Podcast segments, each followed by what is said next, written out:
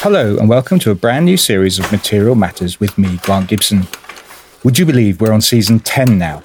That said, for listeners who might be unfamiliar with all this, the idea behind the show is that I speak to a designer, maker, artist, or architect about a material or technique with which they're intrinsically linked and discover how it changed their lives and careers. I'm delighted to be joined today by the brilliant Jasleen Kaur. Jasleen is an artist, designer, and maker who graduated from the Jewellery and Metal course at the Royal College of Art in 2010. Since then, her practice has encompassed pieces created for gallery spaces, as well as work that's socially engaged. She has described herself, rather intriguingly, as a cobbler. More recently, she has created films and pieces of text which investigate untold histories and notions of identity. They are both personal, detailing her Sikh background from Glasgow, and in some instances to do with this nation's colonial past. And more often than not, embedded into all this somewhere is food. In Everyday Resistance, a commission from the Serpentine Gallery, Kaur worked collaboratively with children and mothers from the Portman Early Childhood Centre, based in London's Edgware, and used the micropolitics of cooking and eating together collectively to consider and respond to issues facing the local community. This is art with a real purpose. As well as exhibiting in places such as Mima in Middlesbrough, the Baltic Centre in Gateshead, and Glasgow's Tramway, Jasleen has also lectured at the RCA and Chelsea College of Arts. Jasleen, are you there? I'm here. Great. Thank you very much for doing this. Thanks for inviting me. No, it's a pleasure. I mean, was that reasonably accurate? Yeah, really succinct. Thank you. Oh, it's all right. It's all right. Anytime. Um, I've been starting these interviews like this for more or less a year now. I'm hoping not to have to ask this question at some point in the near future. But how are you coping with the pandemic and the virus, both personally and professionally? It's been emotionally taxing and draining. I think we've been super grateful for a young toddler that's been keeping our body clocks and daily routine like really full. And at times that's been really difficult with no other support around. But yeah, um, we're doing all right. We're doing okay. Good. Have you been able to work during the whole crisis? Yeah, we've not been furloughed. And I think, you know, with commissions that I've been working on, you know, we didn't know what we were doing last year. And nobody knew the impact of what this was. So there was a resistance to pause anything. So actually, commissions have been going on for a very long time, it feels. And I'm really looking forward to shedding a few of them very soon. Mm. Yeah. So, how have you been able to work? Have you been going to a studio? Is it over Zoom or, you know, how do you operate? I'm back in the studio now. Um, we've kind of got a little rota going with me and my studio mates. So, we're not in on the same days, but commissions that were you know, meant to be working with individuals up in, I'm working on a commission in Rochdale with Touchstones with an arts organisation called Up Projects here in London. And we were meant to be going up and running workshops with this group. But obviously, all of that has been forced online and in some ways, like really convenient that I've been able to literally jump in here at seven o'clock on a Monday night and run a workshop rather than training it six hours up north. But mm. in another way, you know, there's a whole load of stuff that's not been possible. There's, you know, a whole load of stuff that's missing from that interaction that, yeah, I'm really craving now. What kind of stuff? The, the eating together, the body language, the talking over each other and it being okay. You know, there's a whole lot of stuff that it feels really formal in this online space. You work across many, many mediums, as I kind of alluded to in the intro. You know, you've had pieces in galleries. You also do work that's socially engaged. Food has become a focus of quite a lot of your output. And I was intrigued by this project that I mentioned that you did with the Serpentine, which started in 2018, where you worked with mothers and children from the Portland Early Childhood Centre, which is quite near Edgware Road. It's a Sure Start Centre, which is one of the better ideas to come out of the new Labour era of government. Many of them have been closed since 2010. But you made roti uh, with these women. It's kind of flatbread. And you also created some blankets. So why the bread and why the blankets? I guess I was invited into that centre, the Portman, by the Serpentine, like you say. And the first thing was to really engage in the politics of the site, like everything you've just mentioned the closures, the cuts, what that space provided for the community and who the community are. It's a really holistic model of care. So a user. Who are the community, Jasleen? There's a huge Middle Eastern community in Edgware. Right. A lot of them are migrants. There used to be three Sure Start centres in Edgware in that local area. And now there's only one. So there's such a demand and need for community centres, but there's such a lack and such a kind of constant fear actually of like the cuts and the closures by the staff and the, the workers there. But I guess the drop in centre is this like initial point of call. It's this initial place where people can drop in. You come whenever, you let your kids play, you get a cup of tea or, a, or whatever. And it's for the centre to get to know who the community is and what their needs mm. are and to point them in the directions of other services that they provide, like ESOL classes or like the breastfeeding clinic, the domestic abuse services. It's a really human way of caring. And I think it was this kind of, they are these uh, all services under one roof type approach that is at risk, I guess. Had you been in a Sure Start Centre before? No, I hadn't. I didn't really know about them. I understood the risk that community centres and therefore community were under, the, the pressures that they were under. But um, I know them more intimately now through the project, but also through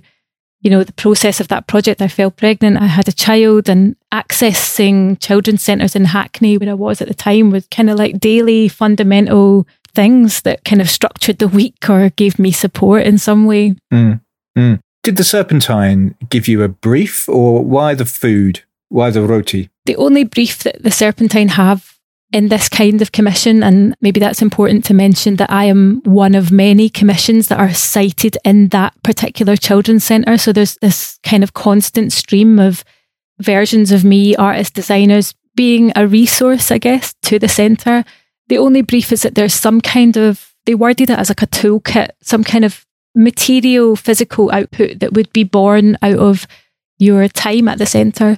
Hence the picnic protest blankets mm. that were an output from this kind of, yeah, a negotiated cooking class that we set up in the drop in centre over a series of months we took over the drop in on a Tuesday afternoon. How many people did you have cooking? It was optional. So people would come to the centre and hang out. Everything was set up on, you know, children's tables and chairs and uh, you could participate for as long or as short a time as you wanted to. You didn't need to. Um, you were invited to eat with us at the end, but it was, you know, there were up to 70 people in wow. the space on any mm. one day. And what was beautiful about that is that we tweaked it each week, you know, like, so it was important that we were facilitating. I was a facilitator, but we cooked a different bread from that came out of the group each week. So there was not a loaf of bread in sight, you know, such delicious Moroccan bread. It wasn't just roti then, it was all sorts of other Yeah, I began with roti, but yeah, we cooked lots of different beautiful, delicious breads that were stuffed with cheese and eaten with honey and mint. It was beautiful because dough became this material that we could nurture ourselves with, we could nourish ourselves with at the end of this session, but it was also a, a material for play. So kids were in bowls of flour and we were there to clean up the mess at the end of the few hours. And there was also a tension around like, how do you turn food into a play material when food is so scarce? But we were negotiating all of this stuff as we went through. And yeah, we were also really interested, or I was also really interested in bread because of its politics. Like we know that the healthiest bread is the most expensive and the most middle class. And I was also wanting to create a space that would centre the knowledges that were held by the group and the people that were using the centre. I didn't want to talk about kind of government healthy initiatives or I wanted to talk about the food from your home. Mm. You know, the conversations we were having around Britain's hostile environment and assimilating to Britishness and everything outside of that being an issue. You know, the way you spoke, what you cooked, what the smells of your cooking was like, what you dressed like. All of this culture was seen as a problem and an issue. And I wanted to make a space where we paid attention to that stuff, where we didn't try to make anything neutral, right? So we were talking about specificity, not neutral tongues, not neutral, yeah, community, I guess. I mean, you talk about a hostile environment. What were the most regular complaints or anecdotes, or, you know, what kind of things were the women talking about? So, you know, after cooking for an hour or so and using a very inadequate kitchen to cook 70 whatevers, we would sit and eat together. We'd invite everyone to pause and eat together and we'd have a conversation, a more focused conversation. Of course, we were talking all the way through, but I would bring questions. We would write them on big paper. We would translate them into Arabic and we would form little groups and scribe and translate for one another. And the questions and the things we were talking about, you know, they ranged from talking about the impacts of racism, Islamophobia, racism in education and within the state, and fears for their children growing up in the city.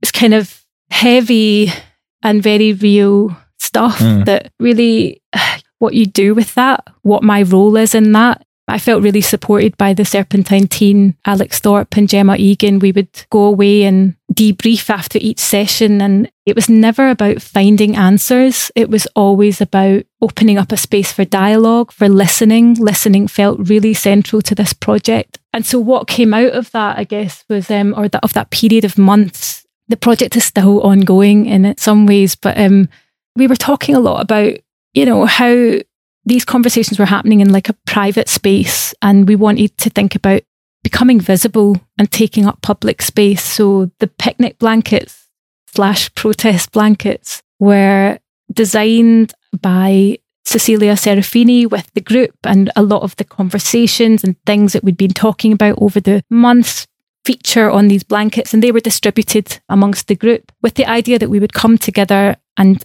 join them all up in a public park which you did. Yeah. In Hyde Park in 2019. That's right, right by Speaker's Corner. And there was a genuine attempt to take up space. Yeah. This kind of notion of it being a big space taking event was important to you. Yeah, that felt at the heart of like how do you take up a kind of impolite amount of space? You know, how do you make a space that feels safe to gather? And we kind of in 2019 we trialed them, I guess. We put on an event, we bought loads of food in from the local takeaway in Edgware Road. We invited the community and we hosted a couple of grassroots organisations from the local area to come and speak to and about the issues that were coming up these questions that were coming up within the project and yeah, beyond that. And you've described food or you've talked of kitchen tables as being sites of resistance. In what sense? You know, something that we were talking about a lot in this project with the mothers, we were talking about that thing that I was saying about assimilation and how they were talking about how mothers are the first teachers. And, you know, when they go to school, when the kids go to school, they're going to learn English, they're going to learn everything else. So, like, there's a sense of like, you know, holding on to something and food and cooking and smell and taste and also how to care for your body. Like, you know, what I now call Ayurveda or like, you know, what has been really gentrified and I can go to my local, like, whatever organic food shop and pick up a turmeric latte. Like, this was stuff that I grew up with. Yeah, practices of how to heal and care for the body. So I guess when I think about resistance, I think about it's a kind of practice of culture in a way of not losing something. And also the kitchen table being a kind of typically in my upbringing anyway, the kitchen was a space where women and aunties and cousins, that's where we were. And it was a very gendered experience, yes, mm. but it was also, you know, as I see it now, they were also my feminisms, they were also the ones teaching me all of the complicated things of what it was to be a woman, the inequalities, but the, yeah, a real strength as well of what it was to, uh, yeah, complicated. I don't know. I guess that's what I think of when I think of the kitchen table and who's around it. So is that when your interest in food started? Yeah, absolutely. I say that I didn't get taught how to cook. I didn't learn it. You literally, it's like osmosis. You absorb it in some way. I couldn't write you a recipe because I don't have a recipe. It's something else. It's like knowledge that lives in your hand. It's not in your head. It's not in a recipe book. Tacit knowledge. Yeah.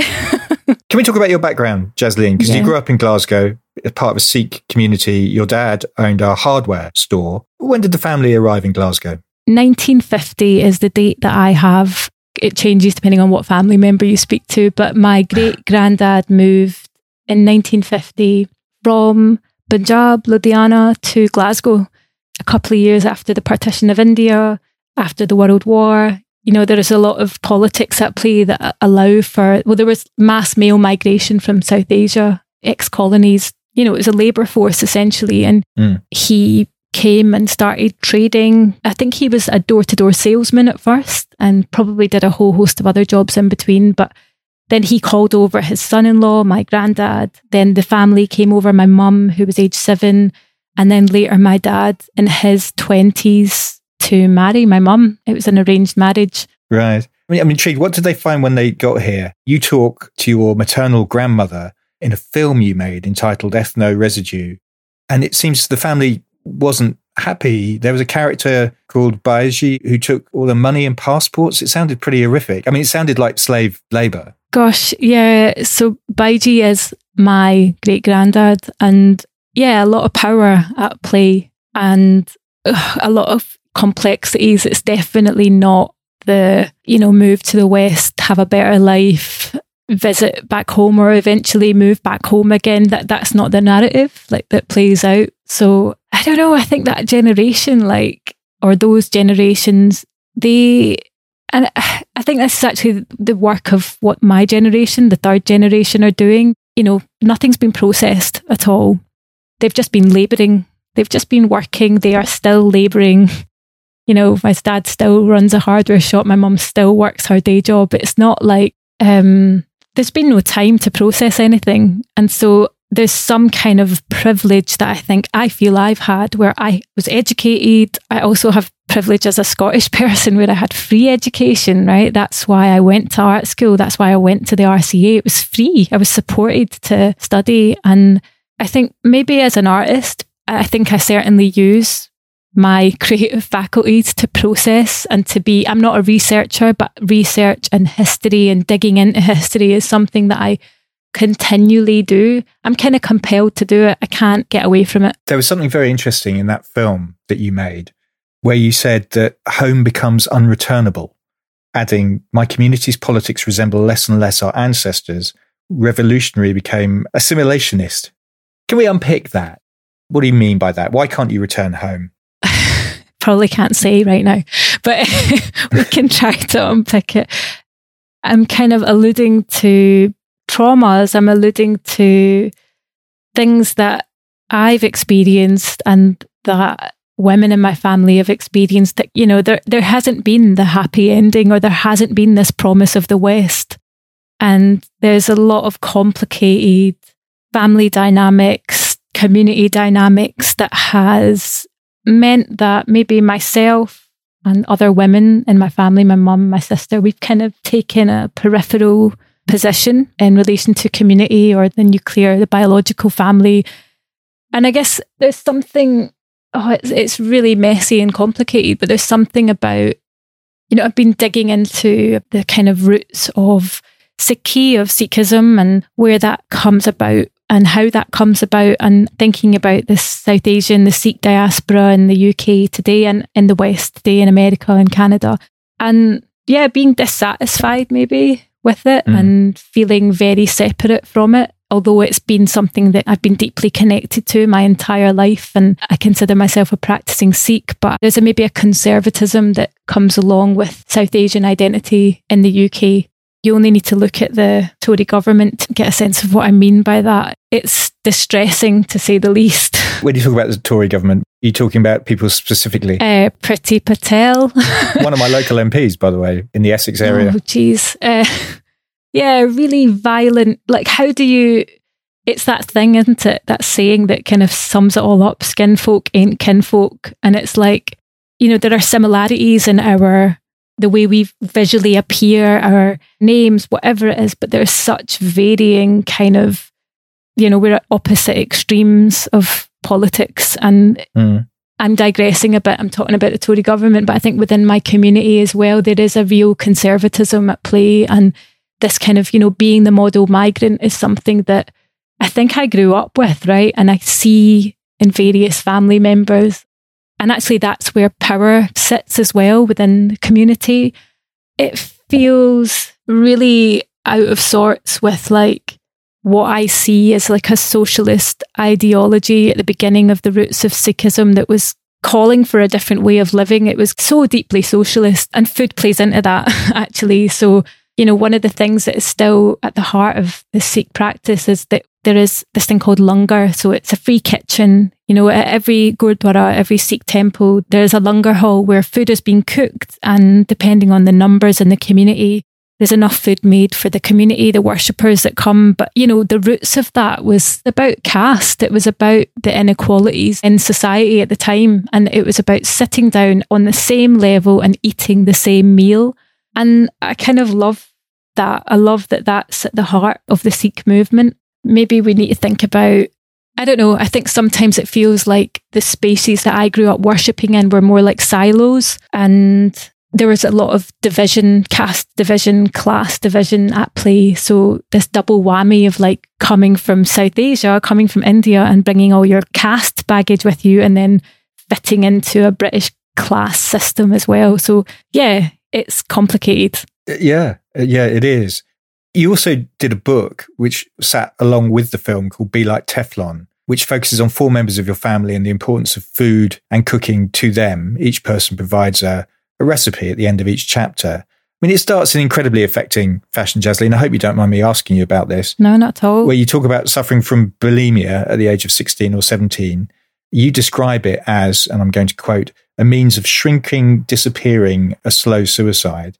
I mean, food must have played a very different role in your life at that point. Yeah, absolutely. And it was really deliberate to begin Be Like Teflon with disordered eating. I think I was also following my nose a little bit in the way that I always do in my work, where I'm just trying to work something out. And so Be Like Teflon was, I was invited by Panel, a curatorial duo, and the Glasgow Women's Library to create something and it didn't need to be a book. In fact, it probably shouldn't have been a book, but it was. And I think I was responding to some time at the Women's Library and what I wasn't seeing and wanting to, yeah, record some voices, right? Like that book is full of voice and it's not complete by any means. It's not an anthology. It's four short conversations with women in my life who are of South Asian heritage and all of the conversations revolved around you know, we were eating together when we were recording, we were cooking together in some instances, we were eating takeaway and tooting in another instance. So there was, it was really, I guess it was also a methodology of how to have conversation. I don't think I've really got a clean, smooth answer to what the book is, but I think what I was conscious of was who was it for? Yeah. Right? Like, who was the book for? And what's the next generation of me when they stumble across that in the library or how does it speak to them? And really being conscious of trying to not make this clean tidy exotic version of this south asian indian woman right? So food is in there yes but it's not like a cookbook that you will find by Madhur Jaffrey or mm. any of the other incredible South Asian cooks that have come out of Britain. It's something very different to that. Was it a deliberate, very conscious decision to reveal something very personal about yourself in literally the opening page? Yeah.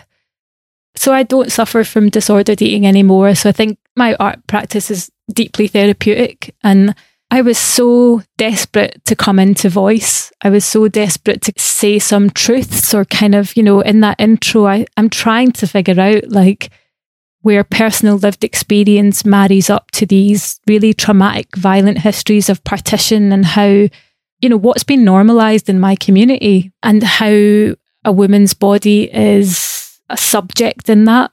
And yeah, I, I'm kind of trying to process all of this stuff but as I say, it's not an answer. It's not. It's messy. It's sticky. It's the slippery stuff that I, don't. I don't have clean, clear. It's not resolved. Nothing's really resolved there. Mm. You, you also question whether your mother went vegan as an act of resistance against the men in her life.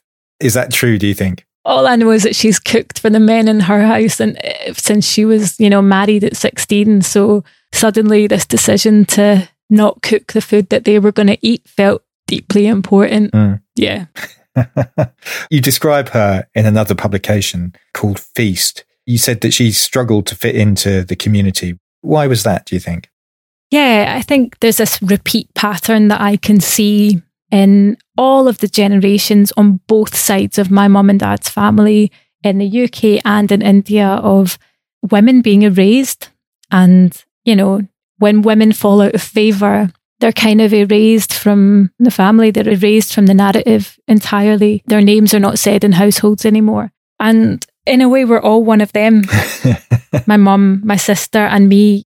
And so when you don't fit that trope of being the matriarch or like, you know, when you decide to leave the role or resist the role that you're meant to have, then it's a very lonely place, I guess. Mm. It doesn't fit into the community. Yeah, there's no room for that. But what I have found in my later years, you know, in my late 20s, early, maybe more my 30s, is that on the periphery, you know, on the margins, there are a whole host of radical queer feminists from my community that I, you know, that's where I want to turn my attention to rather than these really male dominated bases and yeah, ideas of and then for me to try and fit into that is not what I'm interested in. Was there art in your household? When did you discover your interest in jewellery? Um, I don't know if I'd ever had an interest in jewellery. I think I that's a disclaimer, isn't it? Isn't it? Um, it's a lot of education to realise you're not interested in something. But anyway, continue. All I know is that I drew from a really young age. Like I have so many fond memories. I'm sure everyone does of like having a biscuit tin of crayons and pencils and just losing myself and colouring in and drawing like jumbo colouring in books from the cash and carry. And you know, and then I can see myself 10 years later doing like 10 hour art. Uh, they were called Highers in Scotland, 10 hour art homework pieces and putting on my headphones and listening to the Pixies or Metallica and just like losing myself in that. It was just pure bliss and survival. And what a precious thing. I'm so grateful for it. Art in that sense wasn't visible in the house. Art came in the form of cultural or religious offerings like music. Music was really fundamental and important. Even now, is still deeply important to me. I grew up singing. My dad taught me singing in a way was his savior. It was a thing that saved him as a teenager. And, you know, I sing and I hope that my son Rye picks that up in some way, even just a love for it. But yeah, going to art school and this maybe more Western idea of art was not understood. It's still not really understood. I mean, it's so elusive. How can it be understood, right? Did your parents, were they happy for you to go to art school? No, I, no Grant, I was meant to be a pharmacist. Do you know what I mean? I was meant to be administering AstraZeneca at the moment. no, I understand it too. Migrant parents built a life from nothing, literally, and um, you know, you you want your kids to just be financially secure, and we all know the arts is not a place to have financial security. So, I totally understand it. At the same time, mm. yeah, didn't make sense. And he went on to study jewelry at Glasgow School of Art.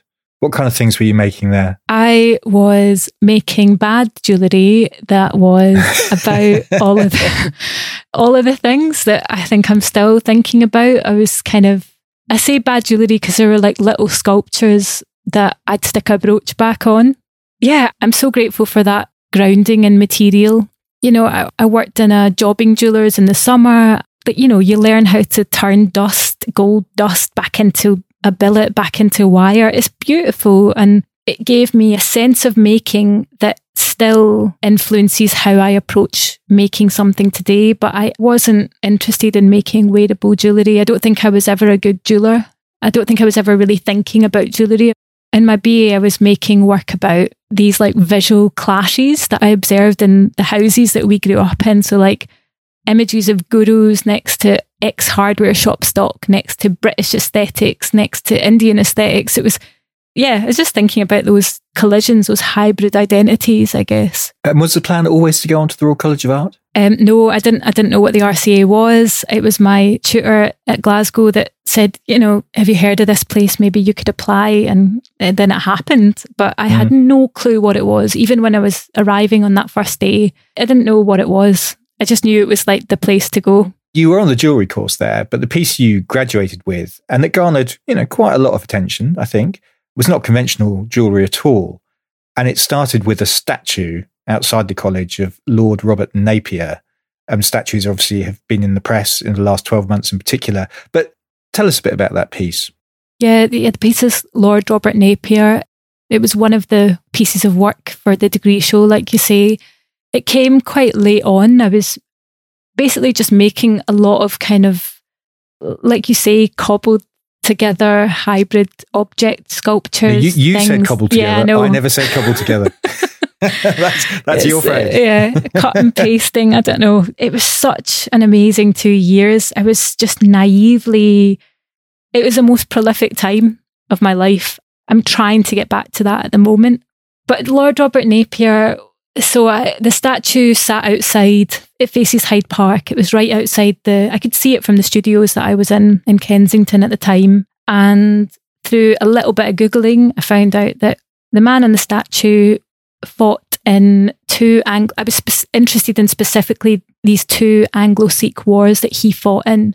Was there something that caught your eye? I mean, other than the fact that you know proximity, but was there something specific about the statue that made you think I need to find out about this? There's a word on it. It says Magdala, Lord Napier of Magdala, and I thought I walk past it literally every day, and it was just that kind of chance. I don't know why. I don't know why I decided to Google that and then came across this you know, I was so linked to it and that history and kind of thinking about space in London as well. Like I was new to London and I could travel 40 minutes and be in Southall where I'd go for music class on a Wednesday night and you you know jumping from borough to borough jumping from community to community and how much power and presence these statues have but how also overlooked they are but yeah, they stand for something, don't they? They're kind of really dominating at the same time. And we know how people feel about them after Black Lives Matter uprisings last year. We know how divided that makes us as a nation. But um, coming back to the statue, I wanted to tie a turban on the head of the statue. I wanted to, I was thinking again about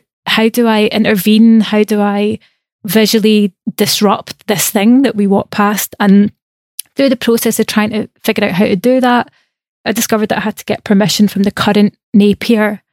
And then in that conversation, I realised that it would be more interesting to tie a turban on the current Napier. And so I wrote to him and he said, yeah. you didn't need to persuade him at all. He was, he was perfectly happy. He was perfectly happy. I think, you know, this was like over 10 years ago, right? Like I wouldn't be doing this project now. So I think there was a, maybe a way in which I wrote to him or like, yeah, I think it wasn't undermining him in any way. Mm. So I think he felt, well, he obviously felt comfortable with it. I was more in a place of trying to discover something and kind of visually create this image of him with this pink, very regal turban on. I was trying to create a kind of collision in an image in the same way that I was doing with object making but the portrait was what was presented at the degree show and, and what is the piece of work. But it's, you know, my dad came down from Glasgow to tie the turban, and it was that bit of the project that I'm most interested in, even now. These two men, this meeting point, this kind of like the three of us in this house in Wiltshire, looking through photographs by his great granddad, the man on the statue of his time in India. It's this kind of that complicated, again, unresolved, but you know, the stuff in real time that is the most interesting to me. Mm. It was a project, as you say, about identity, and there, there seemed to be a unifying theme to it. I think you described it as a, I'm going to quote you here, a celebratory statement of the dialogue between two communities of different cultures, religions, and languages, and draws attention to a rich historical relationship and an understanding between India and Britain. I don't know where you found that from. well, as it crafts, as a matter of fact. Oh, no the work you do now seems more political and rather more angry. Would that be fair? Oh, I wouldn't say angry. I'd say politicized. It's a journey. It's a total journey. Uh, it's also where Be Like Teflon comes in. It's also where all the work I'm making now. It's like you know. I have to learn all this stuff for myself, right? Like, no one has provided this education for me. It's actually through friends now that I find the most enlightening learning that can happen. And yeah, I think it's just a process. That's what I meant by like, that's not how I, I still love the work. I love mm. what the work does without the words, but I would never be able to make that work now because I would never be able to write that letter to Napier in the way that I wrote it then. How would you write it now? I wouldn't be able to write it. He wouldn't want to mm. know me. it's too raw. Like, again, what I was saying about that model minority, that kind of veneer of like the happy migrant and it's what Sara Ahmed writes about you know like being a happy object being a, an object of positivity. I'm not interested in being that. There's too much going on to carry that disguise i guess. Mm, no fair enough. Quite soon after you left the royal college you did your first food-based product or project which was a curry measure for tala in 2013 which basically allowed you to measure ingredients without scales. I mean, it was a piece of product design, really. How did that come about? Oh God, I have so many hats, Grant. It's like obviously, yeah. so I came up with that idea while studying at the RCA. You know Carl Clerkin. I was so grateful to have him as a. He was your tutor, yeah. He was a visiting lecturer, and I, you know it's so rare to get that kind of level of teaching where they're your friend, and we'd sit down and have hour long tutorials with tea and Bombay mix he is one of my favorite people in the world. I think he's. He I share the love. Yeah, yeah, I yeah. share the love for Carl. Let's just have a moment for Carl but yeah, I guess I was having these conversations with him, these tutorials with him, and the Tala curry measure. Well, the Tala measure. I came across the Cook's measure, which was a design that's been manufactured in Britain for over 120 years, and it's a dry weights measure, so it measures things without scales and at the time, I was just thinking, you know, the same way that I was approaching making, I was thinking of just hacking into it and turning it into another object that would sit in a kind of gallery setting or be an art object. But yeah, Carl made the provocation of like, what if it went into, because he's, he comes from design, what if it went into production? And that just got things ticking. It was a kind of series of very fortunate events of me speaking to Robin Levien, who designed for Tala before, speaking to the graphic designers who revamped a lot of Tala's products and then pitching this idea to the director of the company who said, I love it, finish your masters, and then we'll look at it.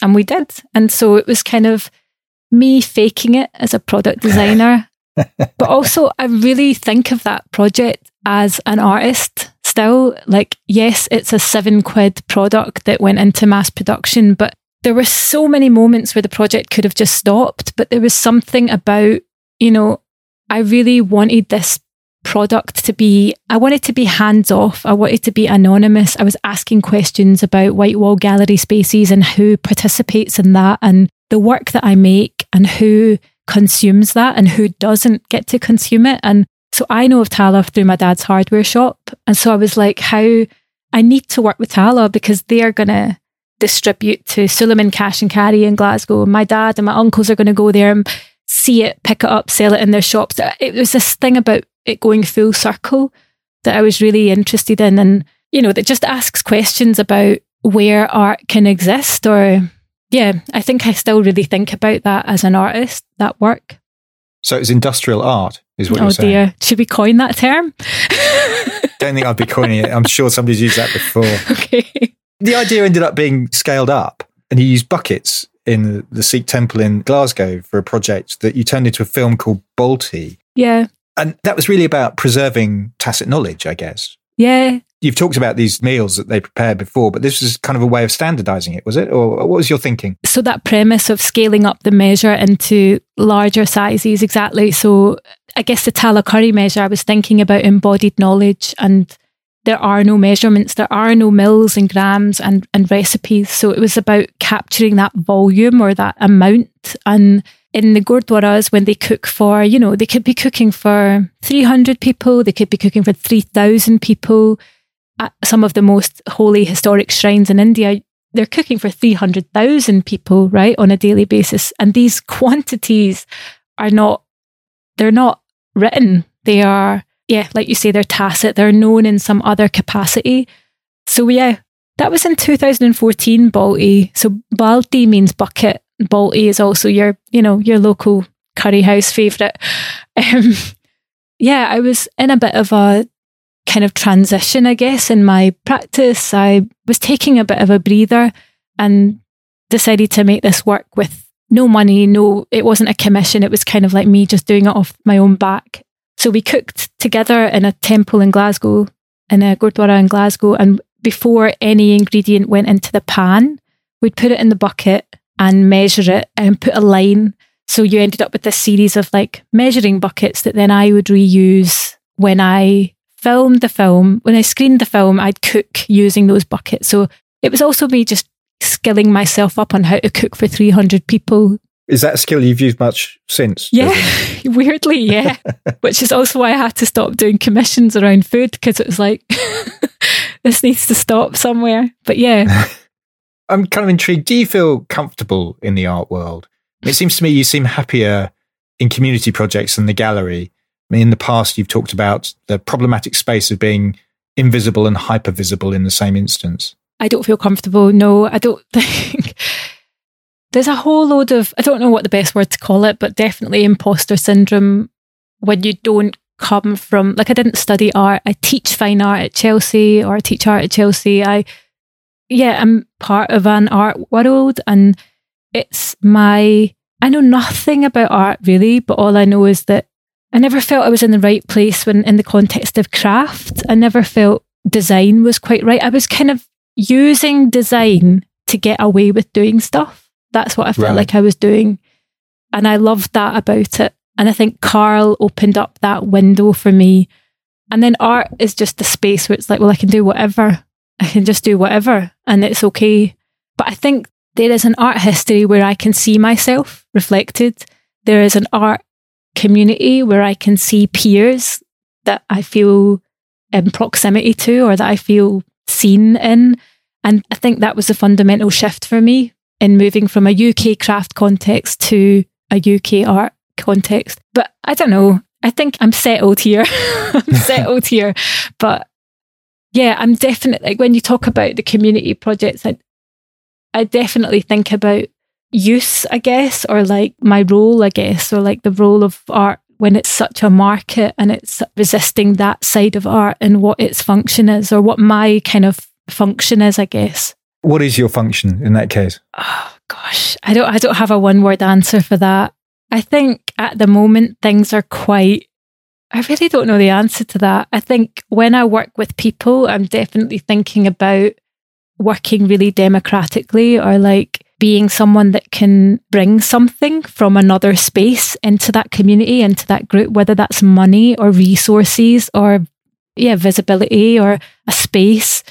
In that way, it's kind of making connection and asking questions. Mm. When I'm in the studio by myself, there's a limit to how much socially engaged, if that's what we want to call it, how much of that work I can do because it's so involved. You know, it can really only be one project a year at max because it's it's if you want to do it right, then you need to be able to be really available. But when I'm in the studio on my own, I don't know, art has a different maybe a different needs or desires or don't know if I answered that. no, well, no, it's fascinating. I'm also intrigued whether it was a conscious decision to move into film and to writing. No, I don't think it's conscious as much as like I really just work intuitively. And like you know i was making jewelry but even when i was making jewelry i was using non-precious materials or gluing stuff right? And then when i moved away from jewelry and not making anything with metal and starting to use found objects i think it's just i'm not i'm not even approaching it like a rule breaker. It's just it's what's the best material to use at this moment? It's having the freedom to use whatever is necessary i guess I wouldn't call myself a filmmaker. I'm not a filmmaker and I'm not a writer, but words and image and moving image feel like material that's important right now. Mm. You have this body of work, which is obviously concerned with identity. Quite a lot of it has to do with food, as we've discussed. You're married to Ian McIntyre, the ceramics designer. You have a child, it's mixed race. I'm wondering how you're dealing with that duality or how you will deal with it in the future. Do you mean with my yeah. son's identity? Yeah. Uh, oh, well, that's constantly negotiated. And in many ways, that's for him to, for me to uh, support and scaffold a way for him to negotiate that himself. I'm not mixed heritage, so I can't claim to understand what that is. Mm. It's a reason why I stay in London, for sure. I think Rye will see himself reflected in whatever he understands himself. And I think London is a place where you can really find community but yeah, it's something that's constantly discussed in our house. Be that, you know, obviously Rye's not discussing it. He's not even two, but Ian and I discuss it all the time. It's something that he is very proactive in being, or has to be really proactive. This was before having a child, right? He has to kind of do certain work that is required for him to be in a relationship with me and for us to think about having a child together and co parenting. It's just a constant negotiation, I think you know, I don't have much family here in London, but the family that I find in community is the thing that is, yeah, another reason why I stay in this mad city that isn't always very friendly when it comes to financials and like, yeah, making all of that stuff work. Mm. And who does the cooking at home, Jasleen? Oh, fuck, I know me, isn't it? yeah, that's something I really need to shift. But yeah, my nephew and I cooked the other day, and that was so nice actually. Yeah, Ian's too slow and meticulous, Grant, as you can imagine. Everything he cooks is amazing, but you, it'll be two hours later. You know, he's a measurer. I'm a chuck it in the pan. So our hour is basically up. Um, you've been tremendously patient with me. Thank you very much. Final question: What can we expect in the future? Will there be more food? It sounds like you're desperate to get away from food. Uh, there's just other stuff to do. It's a really busy year. There's a lot of stuff happening, none of which is to do with food, but where there's some eating of archives and uh, some singing by the water. There's all kinds of stuff happening, but um, no food specifically yet. Okay. Well, hopefully, hopefully, fingers crossed, everything goes to plan. We'll actually be able to go and see some work, which will be extraordinary. Jasleen, that was wonderful. Thank you so, so much for your time. I really appreciate it. Thank you, Grant. And to discover more about Jasleen, go to jasleenkaur.co.uk. As ever, there are images from the interviews as well as little films and other things on my Instagram page, Grant on Design. And you can find all the podcasts that I've done, sign up to my newsletter, and lots of other stuff at grantondesign.com. Finally, and this is really important, if you've enjoyed listening and want to see this podcast flourish, then please rate and review on Apple Podcasts or wherever you listen to this from. And it would make me incredibly happy if you went to my Patreon page and made a pledge at patreon.com forward slash material matters. Just so you know, I've introduced a new tier. So now, for only £2.50 a month, you can receive exclusive posts, blogs, and thoughts from yours truly, as well as getting access to each episode before it's published to the wider world. Material Matters is a completely independent concern, and any help you can offer would be hugely appreciated. Ultimately, you'll be helping to take the message of the importance of materials, skill, craft, and design to a whole new audience. Thanks so much for listening, and please stay safe and well.